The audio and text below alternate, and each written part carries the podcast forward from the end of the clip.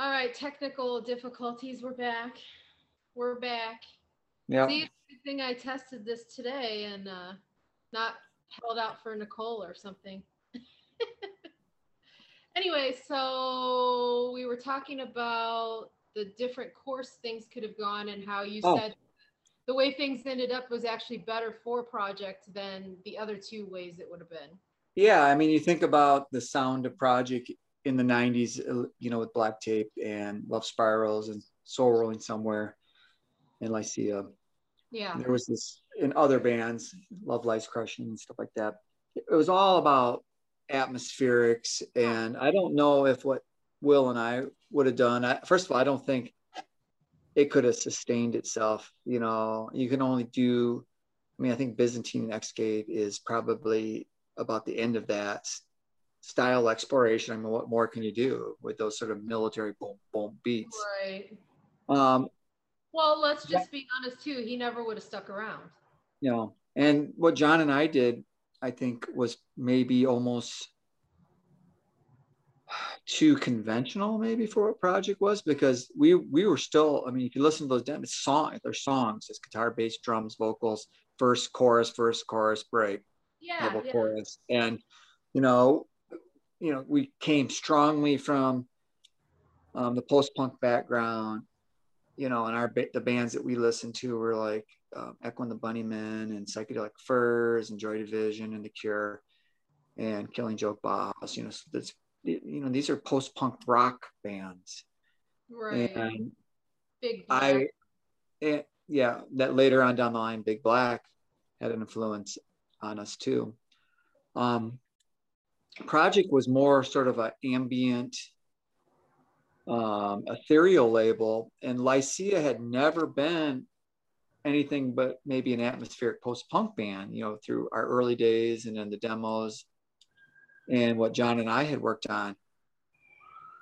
And so I, I don't think that Lycia ever would have ended up being this sort of dark wave band or Yeah. slow motion atmospheric band. We would have been more probably a traditional, you know, post punk um, 4AD esque type band, um, and probably more towards the post punk stuff. And I don't know if that would have resonated with the, the fans of the Projekt label. But what let's Lycia did did, wouldn't have been interested in that in the long run either. You know, Yeah. it was different than what the other bands were. Um, the sound that came from Ionia was almost like a total accident. I, I I think maybe it was finally me realizing a, an idea that I had in the very early 80s. I remember being in some of my early bands and me trying to explain that one day I wanted to have my own band that sounded like intros, breaks, and extras. now, if you think about that, like I use the example um, "Dumb Dumb Waiters" for the Psychedelic Furs, or "In a Lonely Place" by New Order, where the song gets to the end and it just goes off into the spacey sounds bouncing all all over, or you hear, you know, intros to songs that are that way, or breaks. And I just thought, let's just eliminate the song and just have the intros, the breaks, and the ex- Yeah. extras, and just make it spacey and chaotic. And everyone, ah, you, you and your crazy idea. Let's go back and write a new wave pop song. You know? Yeah. Yeah. Well, I'm glad that that happened because I think that, you know, um, doing things not the typical way ends up being better for most people generally in the long run because there's how many bands that sound exactly the same and you remember them for a few years and then you forget about them and when somebody does their own thing and then continually evolves you know that those are the people that keep going and keep going and keep going and they don't get stale and um you know you still you you know you still have something to say with music. You're not just repeating yourself and doing the same thing over and over and over. I mean there's only so much you can do. Like you said there's only so much you could do with xk decade decada Yeah. if you don't if you don't evolve and you know you no one wants to hear the same song over and over and over for album after album after album after album you know. Well, and we are more than aware that it's. I think it's funny that there's this perceived that Lycia has this Lycia sound. We were talking about this today. Right. I think what a lot of people perceive to be the Lycia sound is maybe only like about 10% of our work. You know, you just take, yeah. um, you know, resigned or the realization or something like that. These just slow motion songs, but you know, you can, there, we, Lycia is, I think we have a sound, but I think we've covered a lot of different territory. Sure. Yeah. I mean, like you think about like just from Wake to Ionia, yeah. And then like two then, different yeah. But still um, yeah, you know. And just like I mean, I know we're working on a new album. People haven't heard anything off of there yet, but all four songs sound completely different. Like could be four different bands. I think what we did on in Flickers is going to be continued onto this album. And Flickers is all over the place. And uh, I think I mentioned in the earlier thing we did um, that I think there were question marks within the band, even if I was going to pull this together. I remember Dave told me after it came out, he's like, I didn't see how this different material was going to fit together. I really didn't see it, but man, you pulled it together. I went into it and I wanted to come from all these different angles because I know that that's what Lycia has been over the years. And then to yeah. go from all these different areas, but still make it feel like an album. To me, yeah. In Flickers is the most Lycia album of all Lycia albums. Yeah, because it's got a little bit of everything. I think that to me, that's exciting. Like to me, it's boring to just keep doing the same style all the time. Like I get super excited doing different stuff, you know, like mm. just even within the band, er, you know, every like you did. Uh, oh, uh, I can't remember when you did this, but a few months back. It's been a while now. We all did our own um, mix of uh, for Spotify. Oh yeah. Yeah. And it was interesting to see, like, there was a couple cross pollination between the four of us, but like, you could see how different all four of us are drawing from different inspir you know different inspirations and whatever. And then the past couple albums you know have had a lot of that. And to me that's just fun. Um that's why i always got you know super stoked when like band like uh, you know bands from sort of different genres would you know ask me to do vocals for them because it was exciting to do something completely different um mm-hmm. you know that's exciting to me. I don't know why people want to just do the same thing over and I mean, and and that's not to say you're not you're still being true to yourself because you have different aspects of yourself, different styles and whatever. It's not like you're being like I'm going to re- be a rapper today. You know, it's not like fake or anything like that. It's just exploring different elements of things that you like. Uh, and to me that's normal because you know I'm I like stuff all over the place. So why would I want me to you know to do music that all sounds the same? That's boring. Yeah, I just I like I I have a as you all know I have a super wide range of things I like. I like a lot of stuff that people would be shocked at and I dislike a lot of stuff that people would also be shocked at. Right.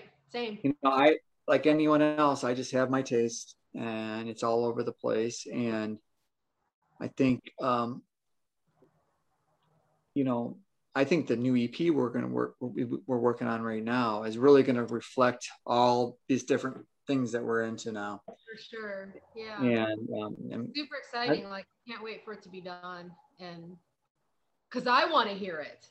Yeah. I, it's not done. So I can't wait for it to be done. And I'm super excited about it yeah um, and it's sort of a bizarre accident that it even happened in the first place yeah. it started with doing a, a, a split with another band um, then you know because of covid and the um, the activity of the other band in a very active time and me, of me being impatient as well as coming up with a, a second song i said well let's move this up to be our own single yeah and then out of the blue, um, John sends me the are friends electric files and say, Hey, you want to work on this song with me? So I start working on that. And then John's like, I got some other synth things to send. So we ended up not working on that. We're working on some other stuff instead. But it just sort of went from being a split to a single. And then, then it was like, okay, let's try to make this maybe an EP.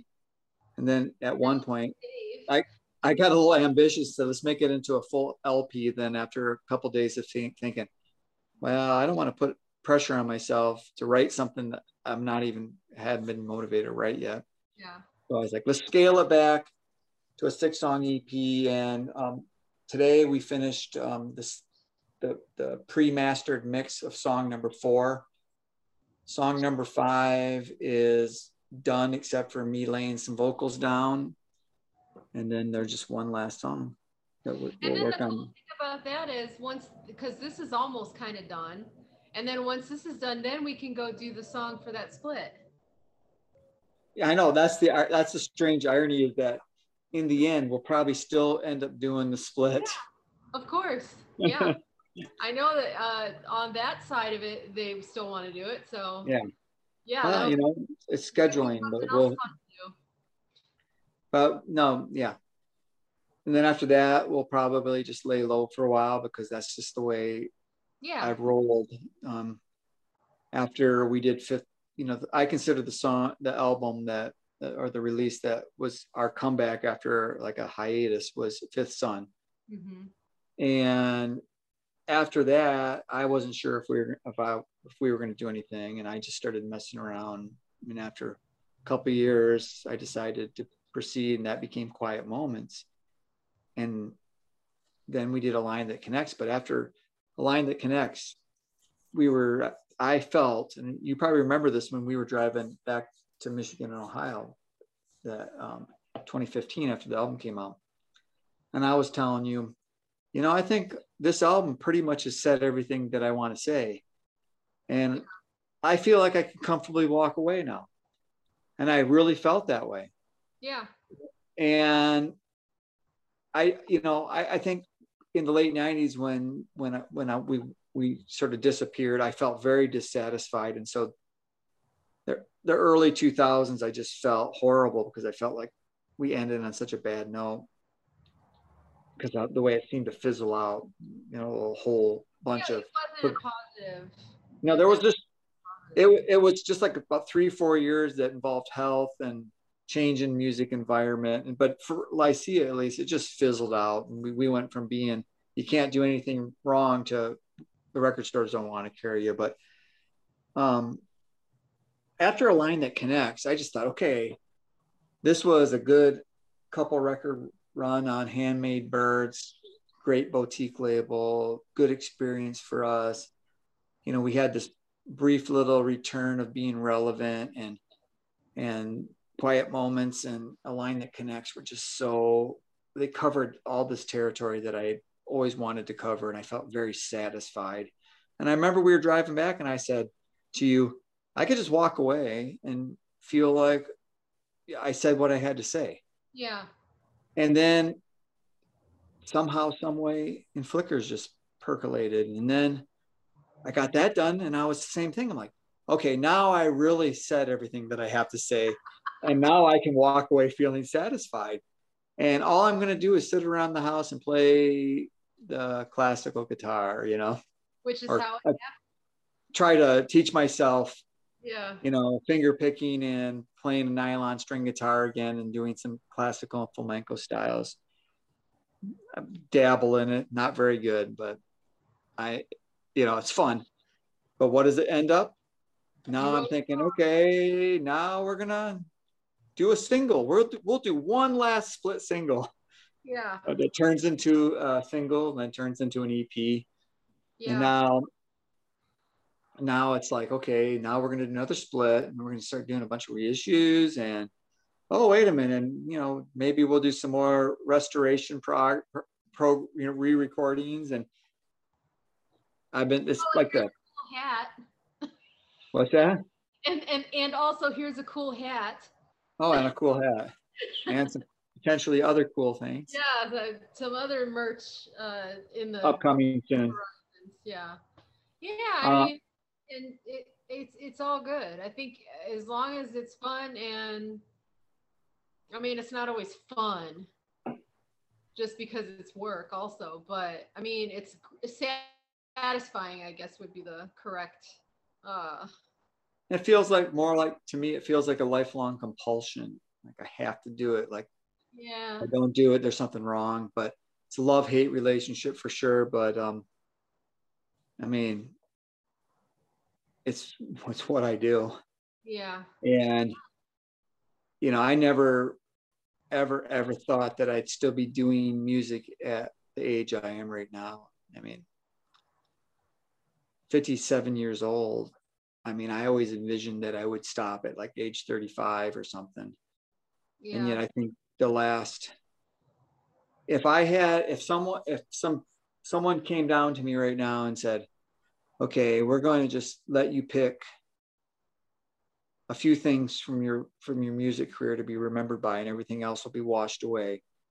Oh. I i would feel very comfortable with saying let's just have the second era. Hmm. fifth son to what we're working on now. That's how satisfied i how how well I felt about it.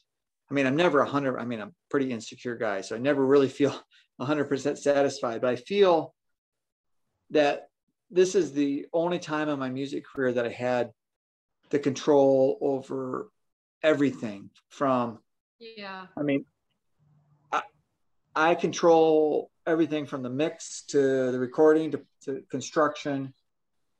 Um, to what label it's on, whether or not we do, whether I, how I participate or lack of participation in any kind of like interviews. I just feel really comfortable with this era. And because of that, it flavors my perception that this is right. the good. Whereas in the 90s, I was such a malleable guy. You know, you know my past, my youth, and how it's made me at the same time feel like I have to control everything, but by the same token, I want to be involved with nothing. And that that is the ultimate conflict that I can never really, really rectify inside myself. And in the 90s, I was dominated by the insecure elements of it. And so I was malleable. You know, I knew what I wanted on on, on most of those albums and I couldn't follow through. I didn't feel confident to follow through because I think when I would hint at my ideas, they were unconventional and even a funny look about it would set me off like, uh, you know, they're not going to be into this. And instead of taking control of my own destiny, I gave my, my control to other people. And, you know, that makes me uncomfortable. Whereas now I'm controlling, it's like controlling the words coming out of your mouth. Imagine if you didn't have control over the stuff that was coming out of your mouth. Sometimes I feel like I don't have control comes out of my uh, no, but I think that that's the the thing is that you always want to be that person that just sits back and lets other people do it. But yeah. then you're the the aspect of you that doesn't think other people will do it right. And then it, when you do let people do it, then you're frustrated that they didn't do it how you wanted to do it. And then even though you didn't tell them that the constant, yeah, even though they they can't read your mind. Yeah. But there's this constant like, I don't want to be involved, but I have to be involved, but I don't want to be involved. Yeah. So you're never really um, like fully satisfied. Now, yeah. if we could find a mind reader that could mm. really read your mind, then you could not be involved and just let them deal with it. But you know, that's not going to happen. So it's your band. You have to deal with it, unfortunately. Yeah. Well, well and in the 90s, in the 90s, I, I never felt in control of my own destiny. Yeah. I never did. I, it, I felt, I felt almost like I was in an out of control car and just riding along. You know, it's like I I think the most comfortable I was in the 90s was at the germination stages of all the albums. Mm. When I was just, you know, wherever my home studio was, you know, and I was just demoing real basic things. And then I would be like, okay, I can see where this is going to go. And I feel really good about it. But then it would, as the album would start to develop and things would pick up steam, you know, sometimes it, the wheels come I don't, I don't, well, I don't know why, but I would just back off on that same level of focus and control. And I think it's because I just felt just petrified of failing. For sure. Yeah. And so it was like, okay, these are my ideas and I know what I want, but man, if I go with these ideas, because a lot of my studio techniques, which I use now and are just st- status quo for us, seemed really crazy back then. Yeah. And I, I, you know, I got tired of suggesting things and then feeling like, oh my God, this guy, like you feel incompetent to a degree. Mm. And you don't want to feel, inc- you, you want to feel like you know what you're doing. And so I, I just learned, I guess, just to back off and say, okay, you can handle it. All right. Yeah, that's great. And I'm thinking, oh no, man, you need more of this and this, but you don't right. feel that sense to like go and, and get in someone's you know business and say no do it this way and this way because the insecurity was just so strong in me because i was just part of that is the insecurity because you think oh, yeah. well they they're a professional they must know better than i do and i don't know what i'm doing right yeah. even though you do but you just don't think you do you just don't think you do yeah i mean and i so relatable yeah. I mean, I feel like that constantly. I mean, you saw me have a mental breakdown this morning trying to record yeah. vocals and I'm like I literally at one point was smashing myself in the face. I'm like I can't do this and I don't know why I can't do it and it was freaking me out. Like I I couldn't I just couldn't figure it out. And then you start thinking, "Oh my god, I just really am not good at this." somehow you you know, somehow I I managed to fake this or something and then now i have to do this for this other person and i'm not figuring it out and i can't figure it out and i i'm failing miserably and i'm going to be a huge disappointment and they thought they were getting a good vocalist and they're getting this hack that mike just fixes in the studio with wizardry and you know this whole thing starts happening and it's the same thing that happens with writing where i'm always like I don't belong in the same room with real authors. They're like real authors. I'm just this person that has Google Docs and makes up stories, and I'm not like a real author. you know, so it's kind of, I'm sure that's the same thing. Like when you're in the studio with people that it's their studio, they know the equipment, and you're just like give throwing out ideas, and they're looking at you like that's crazy, you know especially going back to the to the 80s i told you about the 80s that you know no one took anything that that we did serious back then. And i remember being in a studio some it was a, a studio you know you we found in the local music newspaper and it was eight track studio in a strip mall. And we went over there and you know they actually when we went there to um, book the studio time, Flotsam and Jetsam was practicing there. It was in the 80s, and they were like a, a, a new local band here. Yeah. And they were just using it as a rehearsal space, and they had to stop practicing while we booked our studio time. That's funny. But, um, me and the the guy that I was working with at the time went to this in the studio, and we brought a, um, a couple of um, high school kids that were real good musicians because the band we were in the time was falling apart and the, we needed some people to do the sessions and and we were in there and man That's funny. I didn't know that part.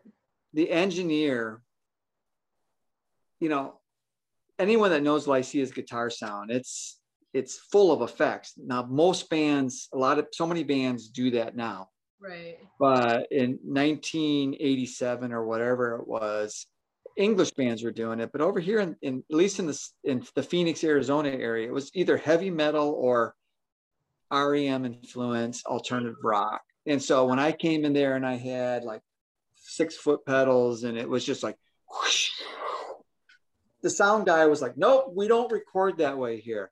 we record clean and then we use the professional effects on mixdown. And I was just like, oh, okay, yes, sir. Right, right. You're you're a studio, I'm just me. And you talk about taking something that was wonderful and turning it into something horrible. That's it. Yeah. You recorded because you know you play with your effects, the way you bend notes and move. Yeah. So here I am playing what sounds just like a clean guitar. And then he's adding distortion and chorus and delay. I'm like, give it a good delay. To me, a good delay is boom, boom, boom. Give me a good delay. His good delay was boom. No, more. Boom, boom. No, big delay.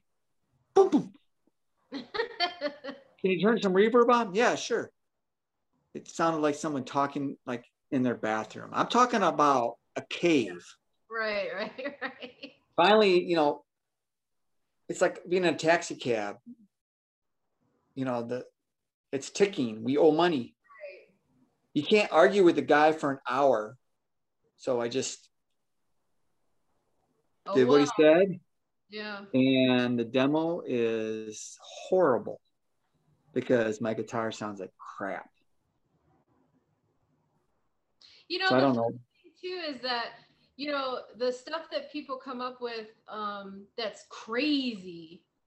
That's crazy. You don't do that in the studio. Later becomes commonplace that everybody does. I mean, it's the people that kind of don't play by the rules that push the equipment that end up finding new techniques that later become standard run of the mill technique. You when we lived in Ohio, you remember going on those equipment runs to the music stores and my questions and their answers. Yeah. I was always on the, the lookout for equipment that they sell now, Right. but wasn't available then. Yeah. You know, because we were such an, a, a, a different type of band. I was always on the, I was always just brainstorming about different ways to solve our road problems. And I'd be like, well, what if they make something that does this, this, this, and this? And I'd go to the electronic counter at the different music stores there and I'd ask them and they'd be like, oh no, that kind of stuff doesn't exist. That's crazy. And Yeah. then, you know, 15 years later, every band has it. And obviously it's for the same reason that Right. there are tons of people going around asking the same question. Sidebar. Do you remember going into Woodsy's in Kent and the guy from Dink was their electronics guy? Yeah. And you asking him these questions. Yeah. Yeah. There was no answer. No, I mean, it is what it is. He probably had the same issues when they played live. He probably, he probably wanted the same equipment. yeah. I mean, they were out touring too, you know, Yeah. probably having the same sound issues and What if he still works at Woodsy's?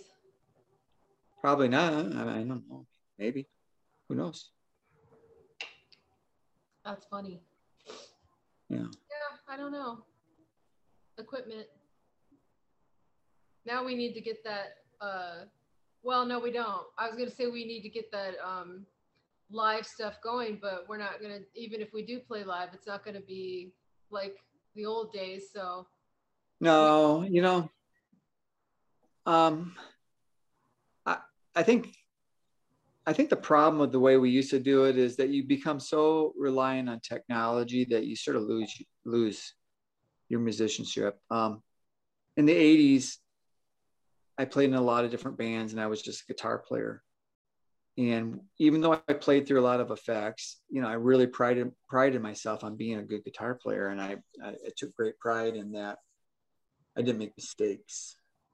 And I think one of the biggest compliments is when a buddy, um, a guy was in a band with one of his buddies, came over with a four track to record one of our practices, and I, I heard him say to his friend, "Does he ever make a mistake about me?" And I was like, "Wow, that you know." And then, as you well know, in, in the '90s, in the 90s when um, we would be on the road it didn't feel like music sometimes to me i mean we're playing to this tape and i'm just literally going one note slide to the next note slide to the next note slide to the next note And I was like, wow, this is so simplistic. And where back in the 80s, I actually was, you know, playing complicated arpeggios and all kinds of advanced chording. And now here I'm playing these simple notes. And well, you're back to that though now. Well, no, I, am sort of back to where I started. Yeah, That's back. You're back. Yeah, because complicated stuff. You know, when we when all this, you know, we started doing some performing from home stuff. I we actually started doing it well before COVID. You know, like three four years ago. Yeah, just around the house. Then, yeah, and I would like set up all my guitar effects and everything, and it was just so much work. I had stuff all over the place, and you're just spending as much time making sure your mouth is close to the microphone and that everything's plugged in and everything's good. And it just reminds me of when we toured in the 90s, and I'm just, I'm like, I'm the sound technician. I'm the guitar player. I'm the singer. I'm running the smoke machine. I'm running the lights. You know, and you heard me complain about this. I'm like, I just want to be a performer. Yeah. I want to just go out and sing and play guitar. I don't want to have to worry about all this other stuff because it's so distracting. And when we started doing these from home stuff and I'm setting the equipment up, those same that same level of frustration. What is that? A gigantic thing, like a U-Haul or something. I don't know. No. But anyways, when we would be um, trying to set up and as you well remember, um, doing the old electronic set and that show we did in 2009 is a perfect example of that. It almost feels like to me with all those cords and everything around you, like you're being tied up, you know, yeah. you don't have that freedom. Yeah. And so when we started doing the stuff around the house here during COVID, where we were just doing the raw stuff, initially I'm like, okay, let's refine this and then start adding effects.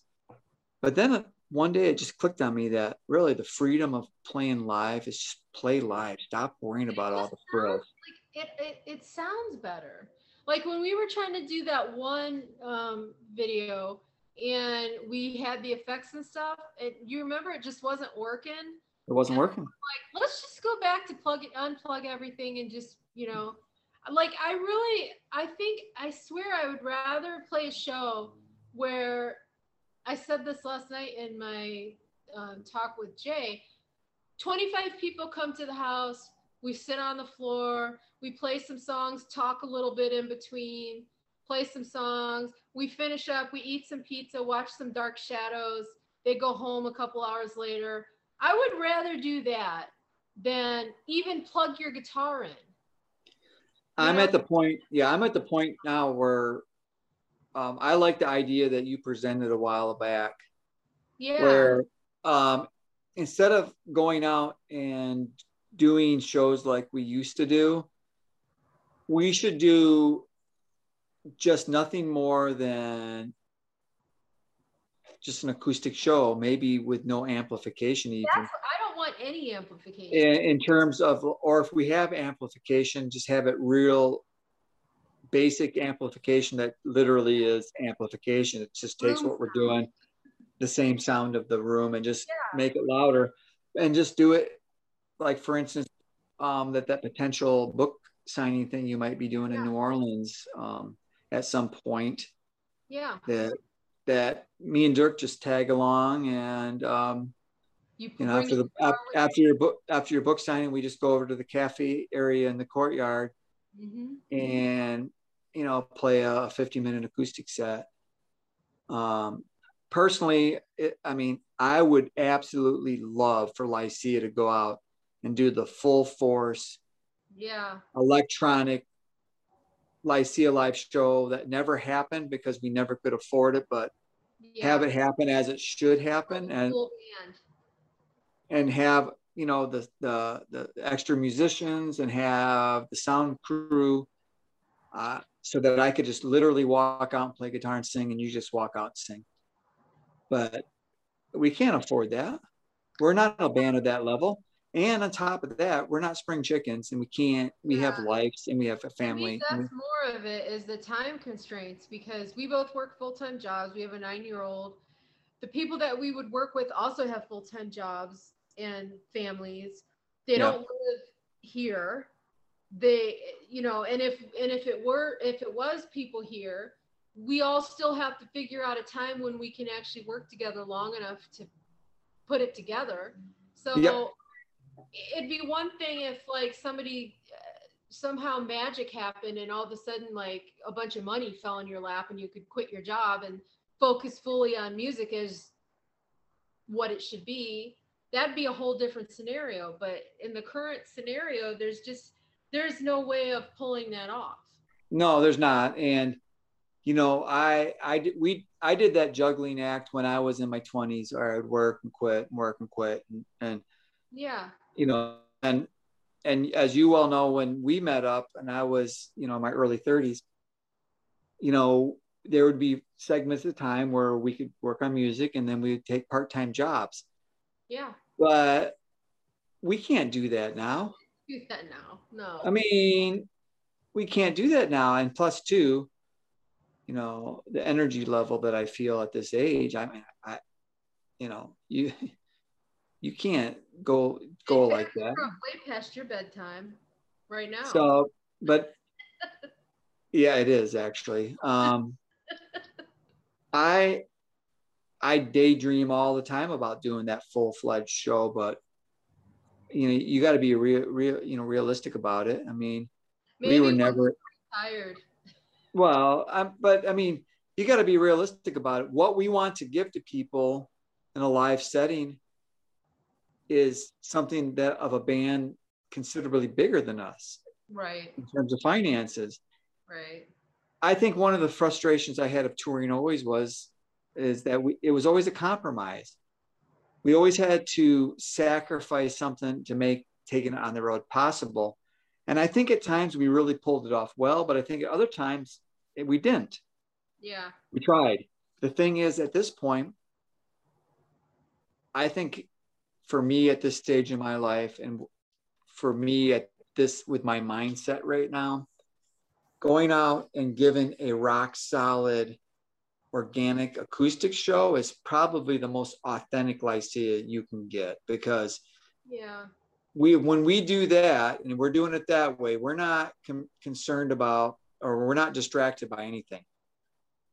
Yeah. Um, when we practice or just i'm not going to call it practice because we just do this all the time. We do it when all we're the time. playing song, when we play songs in the living room we just perform it. We don't think about stuff Mhm. when we decide to film it for like a festival or something once we start getting the technology and setting stuff up are you ready? You're ready? Then you start thinking and then you make mistakes and then it's not fun. And so that's why if you just go in some place and you're just playing in a courtyard or in a coffee house and then you're just playing you make a mistake you just say oh man i made a mistake. Let's just start again or stop and tell a story and then start it up again laugh at yourself and move on. Well just make it more natural and more real. Yeah that's what I opposed- kind of like the idea too of just like chilling in someone's house. Like i can definitely see why bands do that now those living room tours or whatever. Yeah. it would be just i mean i I- you know i have social anxiety so being around a bunch of strangers would probably be awkward in that setting but i think it would be less awkward than uh, a lot of things being in an uncomfortable effing goth club with you know the same 10 songs that you've been hearing since 1985 playing on the overhead and you know you're not going on until 12 o'clock at night and and all that. And then once you finally do go on and the reverb or the uh, uh, feedback is out of control and blah blah blah i would rather be in that scenario of sitting in a living room with a with a bunch of strangers i think. As long as they're not scary strangers. Well, one thing that I think about, I've been thinking about a lot lately, is I want to sort of try to remove myself from feeling that I need to do anything. yeah right. You know, I think being in music for all these years, it's hard to just say, okay, I'm I, I'm gonna have a time where I'm not gonna do anything because Yeah. you're just so hardwired to think, okay, if we're not working on new material or or working on, you know, whatever, we got to be maybe thinking about preparing ourselves for live. And even though Lycia hasn't played live in a long, long time, we've had a lot of false starts, haven't we? Yeah. Where we Well, decide we're going to try it. Yeah, that I mean, it's never as much as we say we'll never do that again. That's not what your brain has You logged. still a wheel and deal. I mean, yeah, like well, if almost this happens and this happens, then we could do this and this and it's the same pattern every year. It's early in the year, and Leipzig contacts us about the this concert, saying, "Are you guys game for it this year?" It's sort of become a joke. it, yeah. They ask, ask us, and we're like, "Not this year, maybe next year." Don't- so don't we we asking. I would say Don't quit asking. so they they they ask us, and then we always say, "We can't do it this year, but maybe next year." So it sort of spurs us on. So we have this two-year cycle where it spurs us on to doing it, and then we realize that it, as it stands now, there's really no way to do it because I I don't want to go back to being the one guy on stage running all this technical stuff, and you're over there. yeah um especially considering how disastrous our our comeback show in 2009 was where i mean it was just i remember when we left that place it was like i remember i just we were trying we were riding home and i just looked at you and said i am never doing that again. So I know we do, me, you, and Dirk go to Europe. You bring your guitar, and we'll just go from house to house of people that we know there. And they'll let us stay at their house for a day, and we'll play a show for them, and move to the move on to the next house, play a show for them, move on to the next house. And that way we get a vacation out of the deal for just paying, playing a couple songs here and there. And then just don't come home. or we just keep on practicing our acoustic stuff and and then just Go find some find some good sound person that knows how to take a, a natural sounding acoustic sound and play it in a large room loudly with a bit of reverb and then we just go and play um, a handful of shows and That show can our be, Europe. that can be I, I feel like that could realistically happen. maybe. Um, we always talk about if we ever found a sound person, it might be a game changer, but Yeah. Well, I think it's doable with uh, Brett's connections, uh, people he knows. And but not that at this point in time I'm searching anything out Right. because No, no, um, no. we got sort of a full plate this yeah. this at Well, least until the summer. allowed to leave the house really yet, so Yeah. yeah. Anyways, I don't really like as as we talk about. I, I I used to be a person that used to think, you know, five years in the past and five years in the future, and always be thinking about what I'm going to be doing. But over the last maybe five, maybe maybe even ten years, I really worked hard. Of like, I'm just in this moment right here yeah. and and all right now you know the, the ionia thing is um our involvement is really pretty much ended at this point so now my focus is on um, our summer ep yep. and um i think maybe after a few productive weeks three maybe up to um, maybe up to a month we might have the sixth and final song ready to be mastered and then we already have very strong ideas for what we for the cover Mhm. and then um, once we get that done i'm definitely going to back off back to what i was saying earlier you know after both um, a line that connects in and flickers i was like okay i've said everything i can and i needed in both cases i needed a recharge period of at Yeah. least a year Yeah. and I'm guessing that after we're done with this, I'll I'll need another recharge. I it's not like back in the 90s where I would literally we'd literally finish an album and I would start on the next album. Right. Um, it was just nonstop. Now I just I need to have time to just recharge and and you know who during each time downtime i never know if i'm if we're done and if, if i'm going to come back or but i would suspect that it, this pattern will continue forever because it just yeah. is what it is what we are but i do need recharge periods because um, we have very busy lives very. in our non-creative stuff that dominates most of our time. And so we're not like normal people in their 40s and 50s that have time to go and do things. Pretty much every moment of our time is spoken for. Yeah literally. And um, to the point where i get quite frazzled at times rushing around trying to do numerous things at the same time. And it's uh, i think so, it's funny when you're working from home and i'll walk in there to go to the bathroom or whatever and you've got your work computer on you've got your music computer on, and you're basically like playing I'm like, words. You're, you're like, I'm like, yeah, like Rick Wakeman of Yes. You know, put put a cape on me, and I'm the Rick Wakeman of work. I mean, please put a cape on, anyways, just because. I it should be like required in the house anyway. Yeah, that would be my work, my work slash music cape, and I'll just can you imagine when you have to have those Zoom meetings or whatever for work and you're like sitting there with your cape and like the cape, the collar's up and like, what the hell's going on? Yeah. uh, all right. Well, anyway, I think we said everything we needed to say. Yeah. Left to add. Yeah. It's sort of been like a two hour plus run on sentence. No, I think there was some good information. Then it kind of just went off the rails when the whole sound uh, scenario. Hey, my one last thing is um, I don't think really I badmouth really anyone besides unnamed Jacksonville people and and Will Will Welsh, but um, really, in all honesty, um,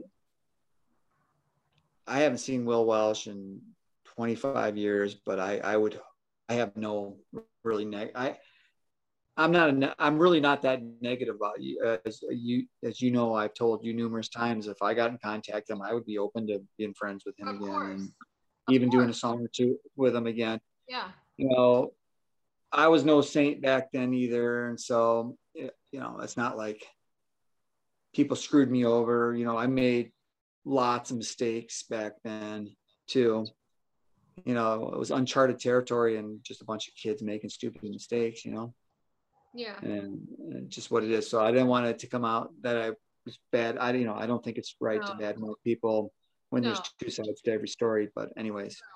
Well, and the fact of the matter is, uh, the whole band within the band there's been weird relationship issues between each and every person that have since been reconciled so it, it it's people have situations. I mean, yeah, that's called being a human being. If he came around one day, I have zero doubts that you would accept him with open arms and he'd be right back in. It just nothing to do with with on your side. You know yeah. who where he is or what he's doing or whatever, but um, yeah. just a bad situation and it's a shame that it happened, but well, I mean, it, it happens with everybody, and it's just it's a it's a story. But my point mainly being is that you know I don't like you know ripping on people. Yeah, yeah you know, unless you give them. It's only it's only fair, you know. I Besides did it than did, if that's any consolation. What's that? I said I probably did it. I probably talked worse about him than you did, if that's any consolation. But I'm also like. uh what do you call that mama bear about people that uh, I love. So, you know, I'll cut them. I'm just kidding. no. But anyways, no, I don't. I don't. Oh, um, I have nothing really else to say. So, what? I said he was rude to me. So. Wow. Yeah. Well. He's never gonna see this. No. I don't think he's scouring the internet for uh, Lycia interviews.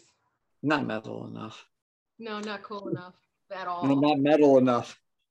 Not no. extreme enough. Not, not at all. I, I, I, do say I think it would be funny if he's still into, you know, black metal and he's a fan of avant-garde records. I think it would be funny if he saw that ad. Gotta say. Right. Yeah. I mean, I don't know. Whatever. That's just me being a bitch. all right. On that note, let's get off of here. All right. Bye. See you. See you in about two seconds. Yep.